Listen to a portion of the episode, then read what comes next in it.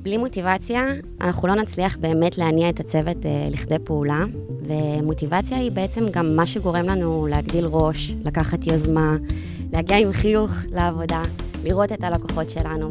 מוטיבציה זה מה שגורם למוצר שלנו לראות מדהים.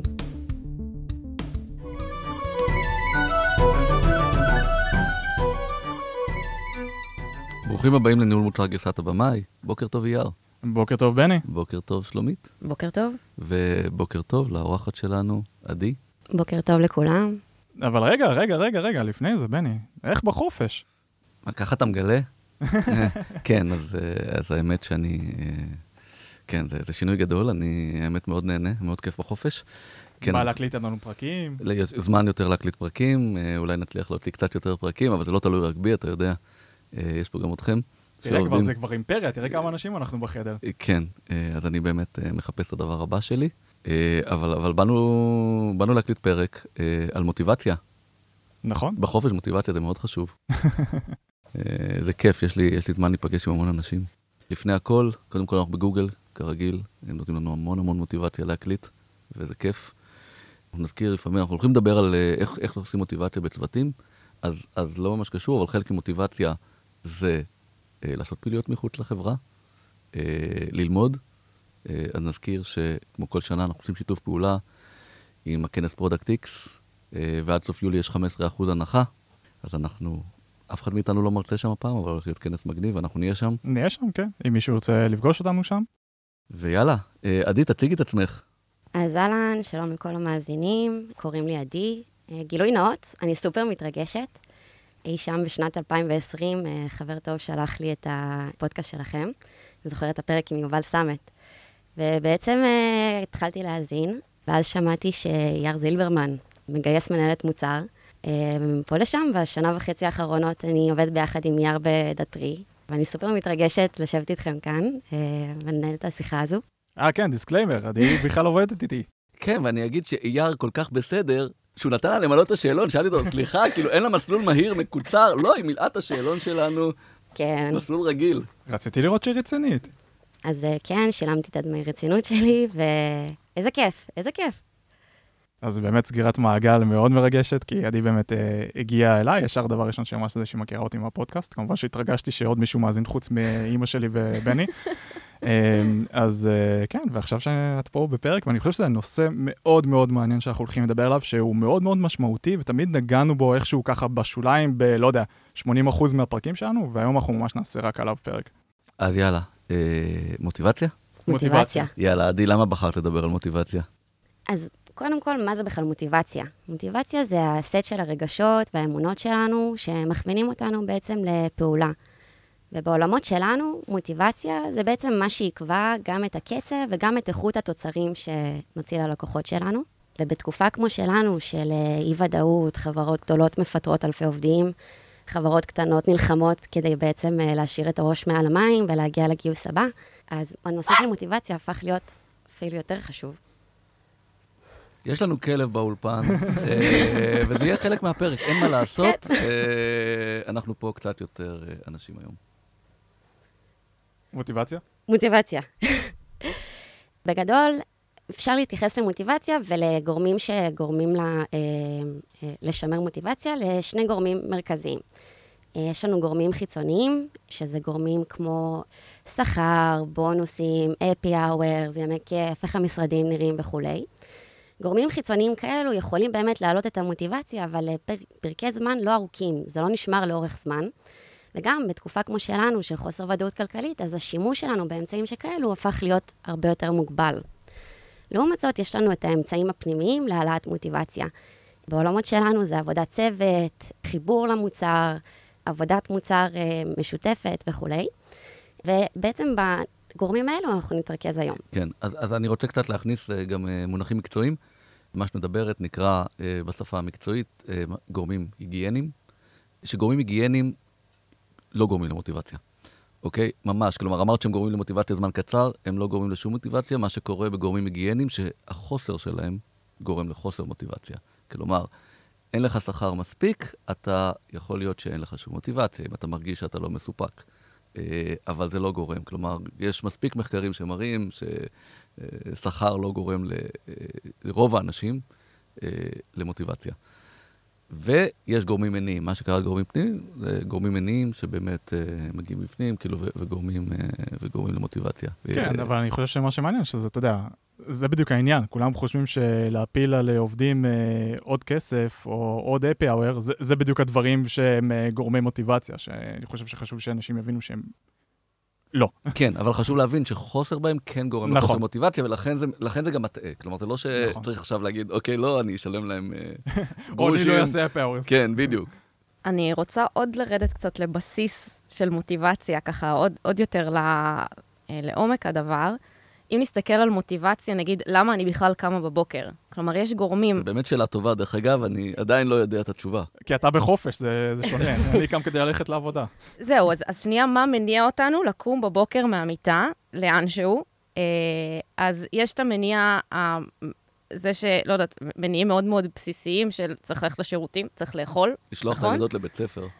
כן, כאילו, לא, זה לא בטוחה שזה חלק מהדוגמה, אבל איזשהו דברים באמת, צרכים מאוד מאוד בסיסיים שלי בתור בן אדם לקום בבוקר לעשות משהו, ויש את זה שקמת היום בבוקר להקליט פרק בפודקאסט. אגב, אנחנו לא מרוויחים מזה שכר, אוקיי? כאילו, יש פה מניע אחר לחלוטין, וזה איזושהי מוטיבציה, שקמת היום בבוקר להקליט פרק. אז ככה רציתי להרחיב על זה שזה, הנה, פה אנחנו בלי שכר בכלל, ויש פה משהו אחר לחלוטין. אפשר להמשיך. אבל לפני שאנחנו דווקא צועלים לעומק, אני אשים כזה משהו שנראה לי די ברור לכולם, ואני חושב שעדיין שווה לציין אותו. למה בעצם מוטיבציה חשובה? כי בלי מוטיבציה, אז אנחנו לא נצליח באמת להניע את הצוות לכדי פעולה, ומוטיבציה היא בעצם גם מה שגורם לנו להגדיל ראש, לקחת יוזמה, להגיע עם חיוך לעבודה, לראות את הלקוחות שלנו, ובעצם מוטיבציה זה מה שגורם למוצר שלנו לראות מדהים. אתה יודע, אני רוצה להגיד גם, זה עושה כיף. כלומר, אני היום כשאני, אתה יודע, זה נכון גם לעבודה הקודמת, וזה נכון לי לעבודה הבאה, קודם כל בוחר, אנחנו רוב הזמן בעבודה, אתה יודע, אנחנו משמעותית, אני רוצה לבוא ושיהיה לי כיף. וכשאתה עובד עם אנשים שאין להם מוטיבציה, כאילו, יצא לי בעבר, לא כיף. נכון. הרבה מהדברים שאנחנו מדברים עליהם כל הזמן, עם העצמת צוותים, הם מבוססים על איזשהו פרי-אקוזיט שיש מוטיבציה. כן. כי הרבה פעמים שאנשים באים ומתייעצים אותי, ואומרים לי, תקשיב, אצלי זה לא יעבוד שאני אתן למפתחים לבדוק את הפיצ'רים של עצמם. אז אני אומר, תקשיבו, זה לא, הבעיה היא לא נמצא בזה שהם לא יעשו את זה, הבעיה היא בנמצא בזה שאתם לא סומכים עליהם שיעשו את זה. ושוב פעם, זה כנראה יש איזשהו בעיה יותר שורשית, כמו למשל חוסר מוטיבציה. אני חושב שבמוטיבציה זה בדיוק ההבדל של בן אדם שהוא בא לעבוד, הוא בא לעבודה. כן. זה בדיוק ההבדל. אז אולי לפני שאנחנו רצים ומדברים על איך מגבירים מוטיבציה ואיך עושים, בוא נדבר קודם כל, אתה יודע, בעולם ניהול המוצר, אנחנו לפני הפתרון מדברים על בעיה, אז מה הבעיה כשאין מוטיבציה? מה ההשלכות של זה? אז בעצם כשלצוות יש מוטיבציה נמוכה, אנחנו נראה את ההשפעה של זה על הקצב של התפוקה שלנו, באיזה מהירות אנחנו מוצאים פיצ'רים, האם אנחנו עומדים בתזמונים שהגדרנו מראש. כמו כן, אנחנו גם נראה את ההשפעה של זה על האיכות של מה שאנחנו מוצאים. צוות פיתוח שאין לו מוטיבציה, אנחנו נראה הרבה יותר באגים, איכות ירודה של המוצר, הרבה פעמים זה לא יענה בדיוק על הדרישות שלנו. אז באזורים האלו בעיקר. מה זה אומר אבל חוסר מוטיבציה? כאילו בצוות, מה הגורמים באמת שאפשר לחוות מבן אדם או מצוות שאין מוטיבציה? אז אני חושבת שקודם כל זה מתחיל מתהליכי העבודה בתוך הצוות, ואיך המנהל מוצר פוגש את הצוות פיתוח שלו. זה די כאילו ברור לכולנו שאנחנו צריכים להתחיל מהלמה ולהתחיל מהבעיה, אבל מאוד קל לשכוח את זה לפעמים. ואני חושבת שמנהל מוצר שלא מתחיל מלמה ולא בא ומציג את הבעיה העסקית, או בעצם מה אנחנו מנסים בכלל לפתור ולמי, הוא מייצר איזשהו שיטת עבודה של command and control, שאני בא, אני מביא את הספק, הוא לפעמים עשוי לעילה ולעילה, וזה בעצם לא משאיר לצוות איזשהו מקום של מעורבות בתוך הדבר הזה. עכשיו, במקום שבו אין לי מעורבות, כל איטרציה שנעשה על הפתרון, היא רק יכולה להוריד את המוטיבציה שלנו בתור צוות, כי אנחנו מרגישים שלנו פה מקום לאיזשהו ביטוי עצמי. כשתדעת, כשאין... אפשר לקחת את זה לכל מיני מקומות, וגם מה גורם למה, אבל אני חושב שקודם כל, עם כל מה שעדי תיארה פה, אז ברור שכשאין מוטיבציה, אם זה כזה, כלומר, יהיה לך ממש ממש נמוך, אז גם אין אמון, ואז אם אין אמון, אין מוטיבציה, זה כזה, לא יודע מה גורם למה. אבל בסוף זה, את יודעת, אפשר לראות את זה בתגובות של האנשים, כשאת באה ומספרת להם שיש משהו חדש שמגניב, או לא מגניב, שצריך לעשות, ומה התגובה שלהם, אוי, עוד פעם הוא בא. כזה, את יודעת, זה לא מוטיבציה, נכון? גם הפידבק של הצוות. אם לצוות יש מעורבות, אם הם מביעים את דעתם, אם הם רוצים להשתתף, פה בעצם אנחנו יכולים להרגיש עד כמה יש להם מוטיבציה גבוהה להיות חלק מהדבר הזה. גם עוד סיבות שאני שמתי לב אליהם שהיום גורמות לירידה במוטיבציה, זה גם המצב בשוק. כמו שאמרנו מקודם, חברות גדולות מפטרות אלפי עובדים, חברות קטנות נלחמות, ובעצם יש תחושה ענקית של אי-ודאות, וצוותים לא יודעים בעצם מה יהיה איתם בהמשך. ואנחנו בתור מנהל למוצר גם פה יכולים לתת את הטייק שלנו, ובעצם אין לנו תמיד את המידע על מה קורה מבחינת גיוס וכולי, אבל אנחנו בתור מנהל למוצר כן יכולים לייצר תחושה של ודאות, גם בתוך סיטואציה כזו, באמצעות עדכונים שוטפים על עסקאות שנמצאות בתהליכים, לשתף על פידבקים שאנחנו שומעים מלקוחות, וקודם כל גם להזכיר לצוות למה אנחנו כאן, מה אנחנו באים לפתור, מה אנחנו מנסים לעשות כאן ביחד, ולהגל את כולם מחדש סביב הדבר הזה. האמת שזו נקודה מעניינת, כי זה אחד האתגרים, אתה יודע, במיוחד בצוותים מאוד חזקים, זה אחד האתגרים שלנו כמנהלי מוצר, אתה יודע, מפתחים אוהבים לעבוד על דברים, הרבה פעמים מעניינים, מרתקים טכנולוגית, והרבה פעמים דווקא הפיצ'רים שהמוצר צריך, הם לא תמיד מעניינים טכנולוגית, ואנחנו כל הזמן, כשעושים תעדופים, אנחנו צריכים לשמור גם וכאילו, איזשהו בלנס בין מה שהמוצר צריך, לבין מה שיחזיק את המפתחים שלנו, כי אם יהיה להם ממש משעמם טכנולוגית, הם יברחו. אז יש פה הרבה עבודה בלעשות, להגביר בעצם, לעניין אותם. כלומר, למרות שזה לא אולי פיצ'ר מאתגר טכנולוגית, תראה זה מאתגר, זה מבחינת השוק, הלקוח, כאילו... זה לגמרי ככה. אני עכשיו, אגב, ממש בימים אלה עובדת על איזשהו תכנון רבעוני, ובדיוק היה לי את הדילמה הזאת. כאילו אני מציגה, קודם כל אני מציגה לראש צוות, אני אומרת לו מה התוכניות, ואז ככה בין השורות אומר, וואי, אבל הפיצ'רים הם לא... משעממים. הם לא סקסים, כן. אין פשוט. עכשיו, הווליו שלהם מטורף, אנחנו, באמת, כאילו הווליו מבחינתי, וואו, וואו, וואו, נכון, זה קטן וזה, אבל זה... אבל בסוף אתגר טכנולוגי, לא בהכרח יש פה, מפתחים הרבה פעמים רוצים בקאנד, משימות, זה...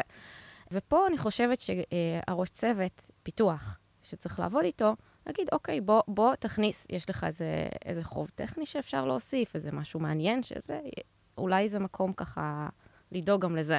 אז זה בדיוק העניין, אני חושב שזה המקום, וזה בדיוק מה שעדי אומרת, בתור מנהל מוצר, לבוא ולחבר את אותו מפתח שהוא עובד על דבר לא סקסי, משעמם, לגסי קוד, נקרא לזה איך שאנחנו לא רוצים, לאימפקט הביזנסי שהוא הולך לעשות. ולהגיד לו, תקשיב, הדבר הזה, אני יודע שזה מבאס, ואני יודע שזה משעמם, וזה קוד בקורבול שאף אחד לא נגע בו כבר שנתיים, והוא אין לו דוקומנטציה ואין לו שום דבר, אבל הביזנס אימפקט שהוא הולך לעשות, הוא הולך לתת לנו איזשהו, לא יודע, פיצ'ר שייתן לנו איזשהו יתרון משמעותי על המתחרים שלנו, כדי לחבר אותו בחזרה ללמה הוא עושה את זה, ובאמצעות זה לייצר אותו מוטיבציה לעבוד על משהו שכביכול, בלי אותו למה שהיה מחבר אותו מנהל למוצר, לא היה לו רצון.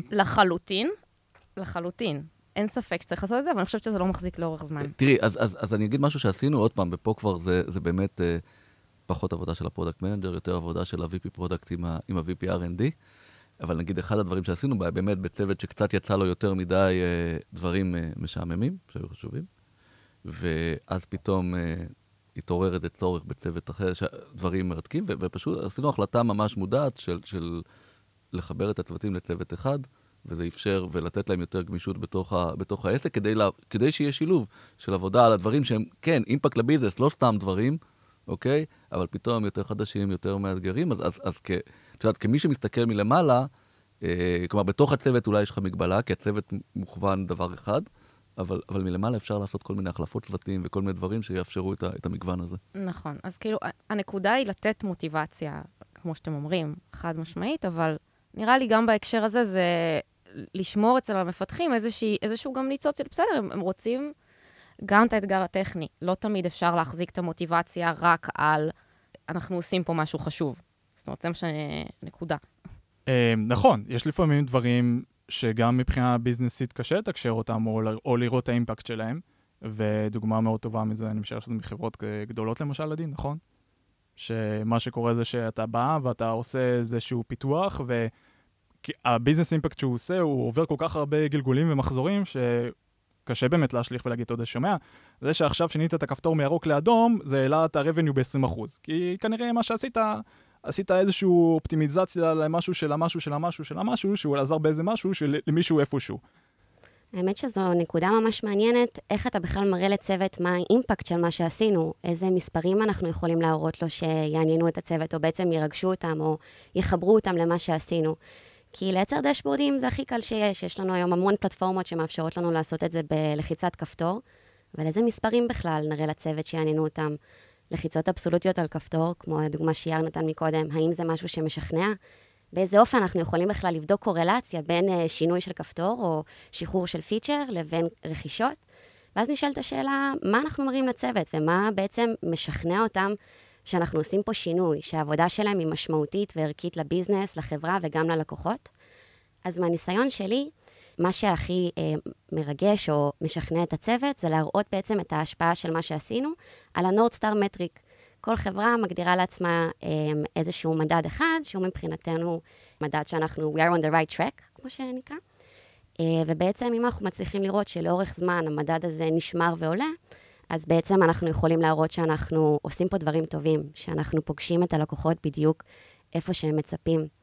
מלבד זה, אני חושבת שהחיבור לסיפור האנושי, לתת פנים, שם, לבן אדם שבעצם שחררנו עבורו את הפיצ'ר, זה משהו שמאוד מאוד מחבר את הצוות. כי זה כבר לא מספר, זה לא כמות לחיצות אבסולוטית, זה בן אדם ספציפי שחווה בעיה, שכאבה לו. ואנחנו באמצעות הפיצ'ר הזה, הצלחנו לפתור לו את זה, ואיזה כיף. זה בתכלס למה שאנחנו כאן. ואפשר לראות את זה בסשנים, סיכומי שיחות של Customer Success, ואלו הדברים שבאמת לתחושתי מניעים, ובעצם מחברים אותנו ללמה קמנו בבוקר, האמת. אז זה באמת פרקטיקה שהשתמשנו בה, מה שהדבר האחרון שעדי ציינה, שרצינו באמת לגרום ליותר מוטיבציה בצוות, ורצינו לחבר אותם, אז את יודעת, הם עשו איזה משהו שלא בהכרח ישר היה אפשר להראות שהוא התפרש בתור שיפור של המטריקה, אז מה שעדי עשתה מאוד יפה, היא באמת, היא לקחה סשן של באדם ספציפי, שכן עשה שימוש באותו דבר ששחררנו, והיא ממש הראתה להם איך זה שיפר לו את החוויה המוצרית לאותו בן אדם ספציפי.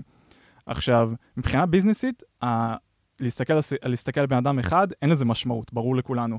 אבל דווקא מבחינת המוטיבציה שאותם מפתחים, שהם ידעו להסתכל על אותו בן אדם, לראות את הסיפור שלו ולראות איך הם שיפרו את החוויה שלו, זה היה מאוד מאוד מאוד משמעותי. הם באו ושאלו אותי על אותו בן אדם אחרי זה אפילו.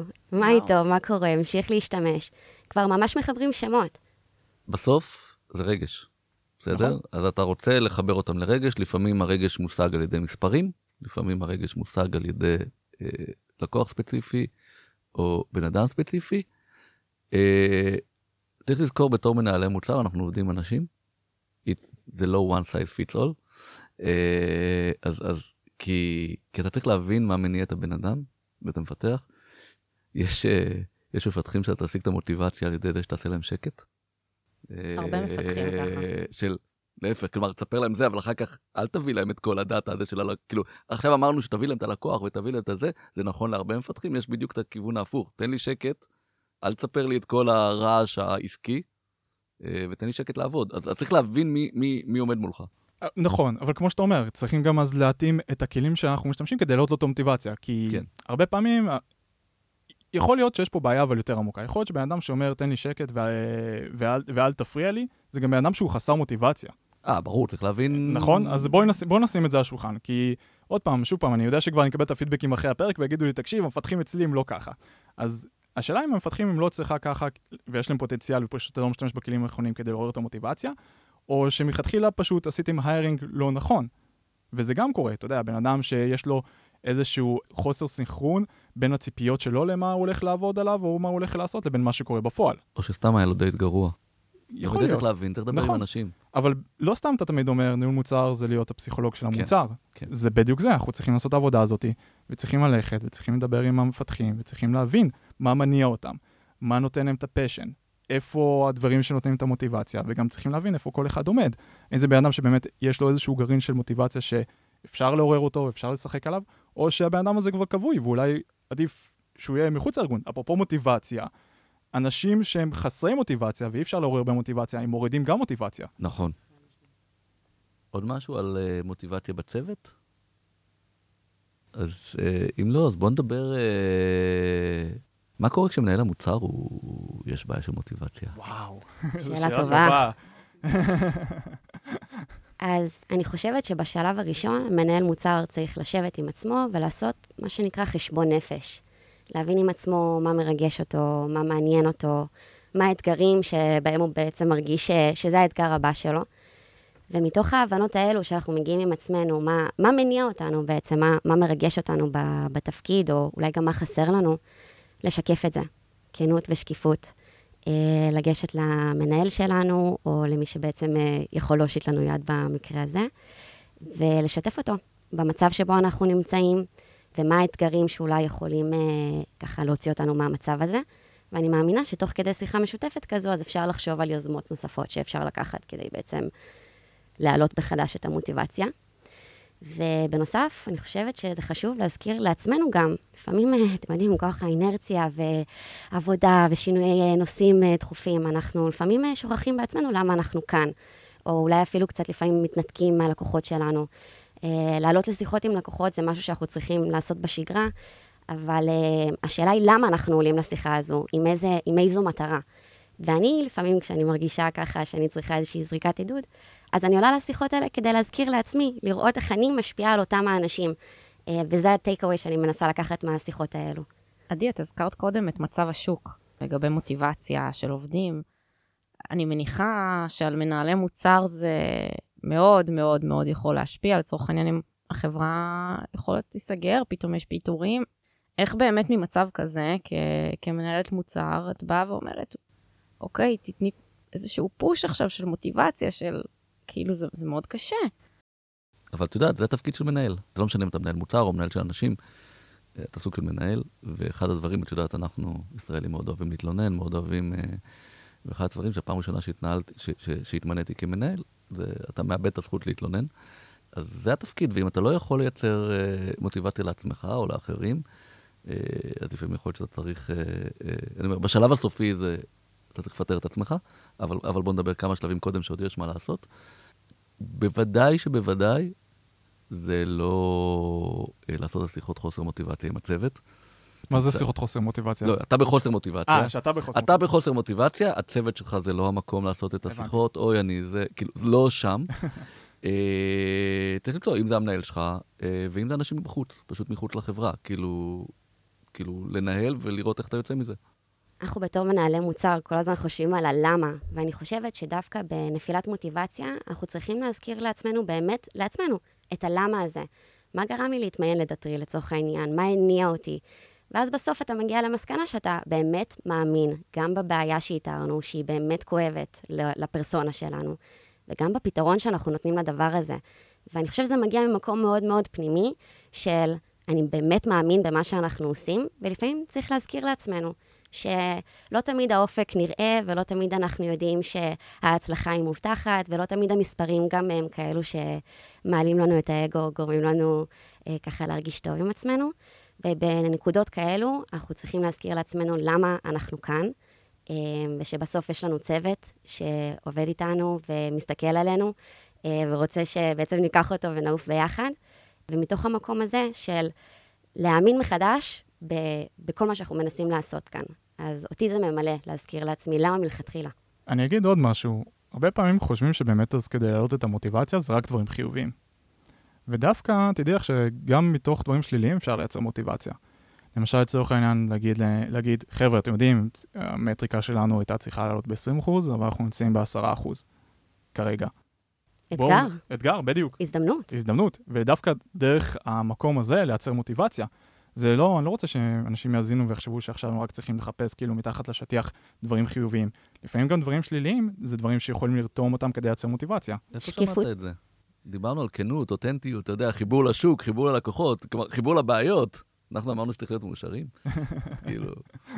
זה הקונספט אבל של השקיפות והכנות. בעצם גם לבוא ולומר לצוות, לא עבד כמו שציפינו. אנחנו יוצאים לעוד איטרציה. ולאחד את כולם סביב המטרה המשותפת, ומה הבעיה שאנחנו מנסים לפתור כאן, ואז באמת, כמו שיער אמר, כל איטרציה על הפתרון, זה בעצם הזדמנות, אולי הפעם נצליח לקלוע. ואולי בגלל גם שאמרתי, אתה יודע, לא לשתת, כאילו, צריך להבדיל בין משהו רגעי.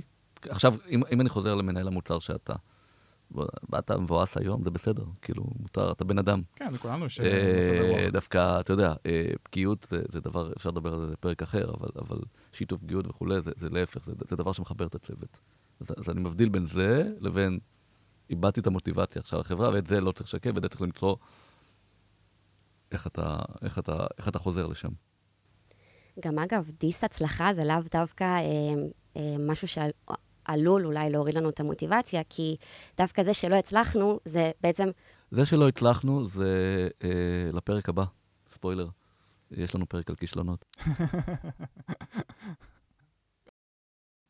אז באמת דיברנו המון על הלמה, צריך מוטיבציה, מה גורמים למוטיבציה, כל הדברים האלו. בואו קצת נוריד את זה, אבל לשטח. איך זה כן פוגש אותנו ביום? דיברנו, נתנו כמה דוגמאות, אבל מה עוד? אז אנחנו מחזירים את זה לצוות בעצם. נחזיר חזרה לצוות, כן. דיברנו מספיק על מנהל המוצר, עכשיו יש לנו מנהל מוצר ממש ממש חדור מוטיבציה. נכון, עכשיו צריך ברבק לצוות. כן.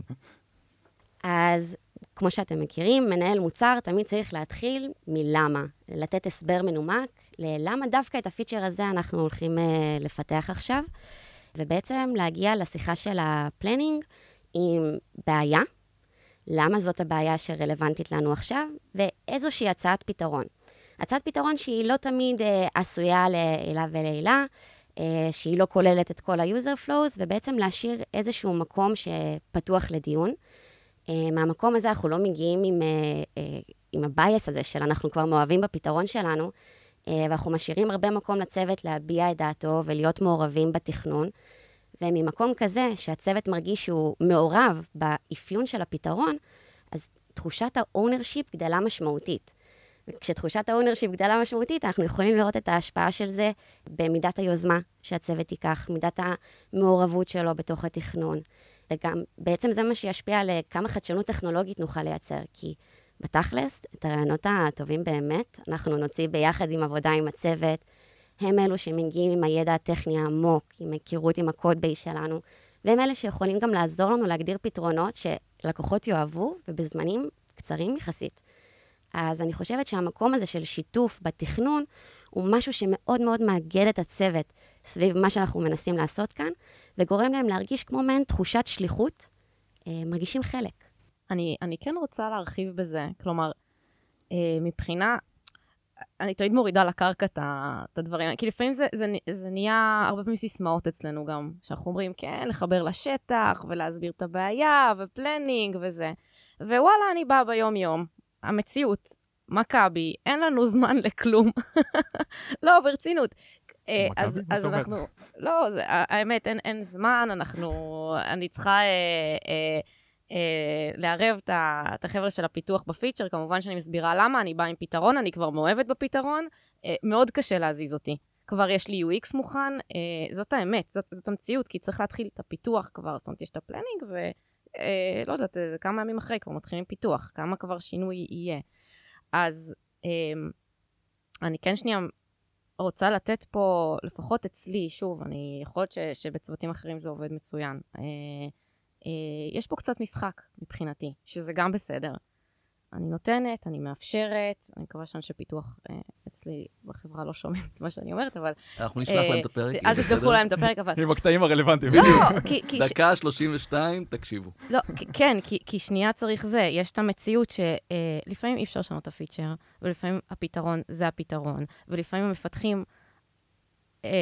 באמת מביאים רעיונות מעולים, אבל זה לא רלוונטי, ואת צריך לבוא שנייה ולהסביר מאיזשהו מקום של חבר'ה, זה מה שצריך לעשות, צריך כאילו לדבר משהו, זה המציאות. ועשות איזה משחק נכון פה של להגיד, אנחנו גורמים לכם להיות מעורבים, אבל שזה רק בתחושה. לא, אז תראי, עוד פעם, אני חושב לגרום להיות מעורבים זה לא בפיצ'ר מסוים, נכון? זה לכל האורך. נכון. אוקיי? וזה גם אומר שכן, לא כל רעיון שהם מציעים מתקבל, כמו שלא כל רעיון שאני מציע מתקבל. אוקיי? כלומר, בסוף, כמו שאמרתי, אין מספיק ריסורסים, צריך לבחור, אבל ככל שהשיתוף הוא יותר חזק, אז קודם כל יגיעו דברים מהם שאת תרצי לעשות, אני מבטיח. אוקיי? כאילו, זה מגיע. ולפעמים לתת מוטיבציה, כמו שאמרת, לפעמים לתת מוטיבציה זה לשתף את ה... דווקא את הלוח זמנים על החוץ, ושהיה מגניב לעשות משהו גדול, אבל עכשיו יש פה לקוח של $1,000,000, שבדיוק ההתפשרות הזאת, כלומר, צריך למצוא את הנקודה שכרגע מחברת. מה את צריכה כרגע? כרגע את צריכה שהם יעשו הכי מהר, כרגע את צריכה שהם יעשו הכי טוב, כלומר, בכל נקודה, אין פתרון שהוא נכון, תמיד יש פתרון לתת מוטיבציה לאותה נקודה בזמן, ולאותם קונסטריינים. זה מחזיר אותנו לשקיפות גם. כן. אבל אני אחדד, זה לא הכוונה שעכשיו כל דבר צריכים לעשות לו פלנינג יחד עם כל הצוות, כל אחד צריך לזרוק. יש דברים שברורים בדיוק איך הם נראים, כמו שאת אומרת, לצורך העניין, user management. לא צריך להמציא את הגלגל מחדש ברוב הפעמים, אז את הדבר הזה לא צריכים לעשות סביבו שיחות לצורך מוטיבציה. אבל שיש דברים יותר מהותיים, שזה קצת נוגע בנקודה אחרת, שאנשים שאומרים, אני לא מכיר איך עובד תכנות, או איך כל מיני דברים כאלו טכניים, זה בדיוק המקום למה אנחנו תמיד אומרים שהם לא צריכים להכיר, כי זה המקום שהם צריכים להשתמש במפתחים, לגשר להם את הפער, מה אנחנו מנסים להשיג, וזה אמור להיות בשיתוף פעולה שלך, ביחד עם הצוות פיתוח, מה הפתרון הכי נכון. ועוד פעם, זה יכול להיות גם תראי, חשיפה אמוציונלית יש בכל מיני מקומות, זה יכול להיות לתת למפתח, עכשיו להציג את הפיצ'ר בפני ההנהלה, כי צריך כלומר, אפשר למצוא מלא מלא מלא מקומות, שנותנים לבן אדם תחושה שיש לו שליטה על הדברים. אני חושבת גם שרק הזכות להשמיע את דעתי, שבעצם יש בכלל שיח כזה בין המנהל מוצר לבין הצוות פיתוח, רק זה לכשעצמו מייצר תחושה שהיא מאוד מאוד חיובית. אני נשמע, שומעים אותי, הדעה שלי היא רלוונטית, ואנחנו בתור מנהלי מוצר שיודעים לזקק את הלמה, אנחנו מבינים מה אנחנו באים לפתור כאן, אז אנחנו יכולים לתת איזשהו נימוק או הסבר לצוות פיתוח, שגם משכנע אותם בסופו של דבר. ואז בסוף אנחנו מגיעים לאותו מקום שכביכול הפתרון שאנחנו הצענו זה הפתרון שאנחנו נפתח, אבל השאלה היא איך נגיע לשם, ואיך הצוות ירגיש כשיבוא לכתוב את השורת קוד הזו. האם הוא ירגיש שזה משהו שהגיע מלמעלה, ולא הייתה לי שום זכות או תחושת שותפות בנושא הזה. או שלחלופי, אני מרגיש שנשמעתי, הבאתי את דעתי, ואני מבין שלי אין את הראייה הכוללת, המרחבית אולי, שיש למנהל מוצר. לנו יש את כל סט השיקולים, שבעצם המפתחים אין, וזה דווקא מקום לשיח שהוא מאוד מאוד מפרה, ומאוד מאוד מחבר את הצוות לביזנס, למה אנחנו עושים כאן ולמה.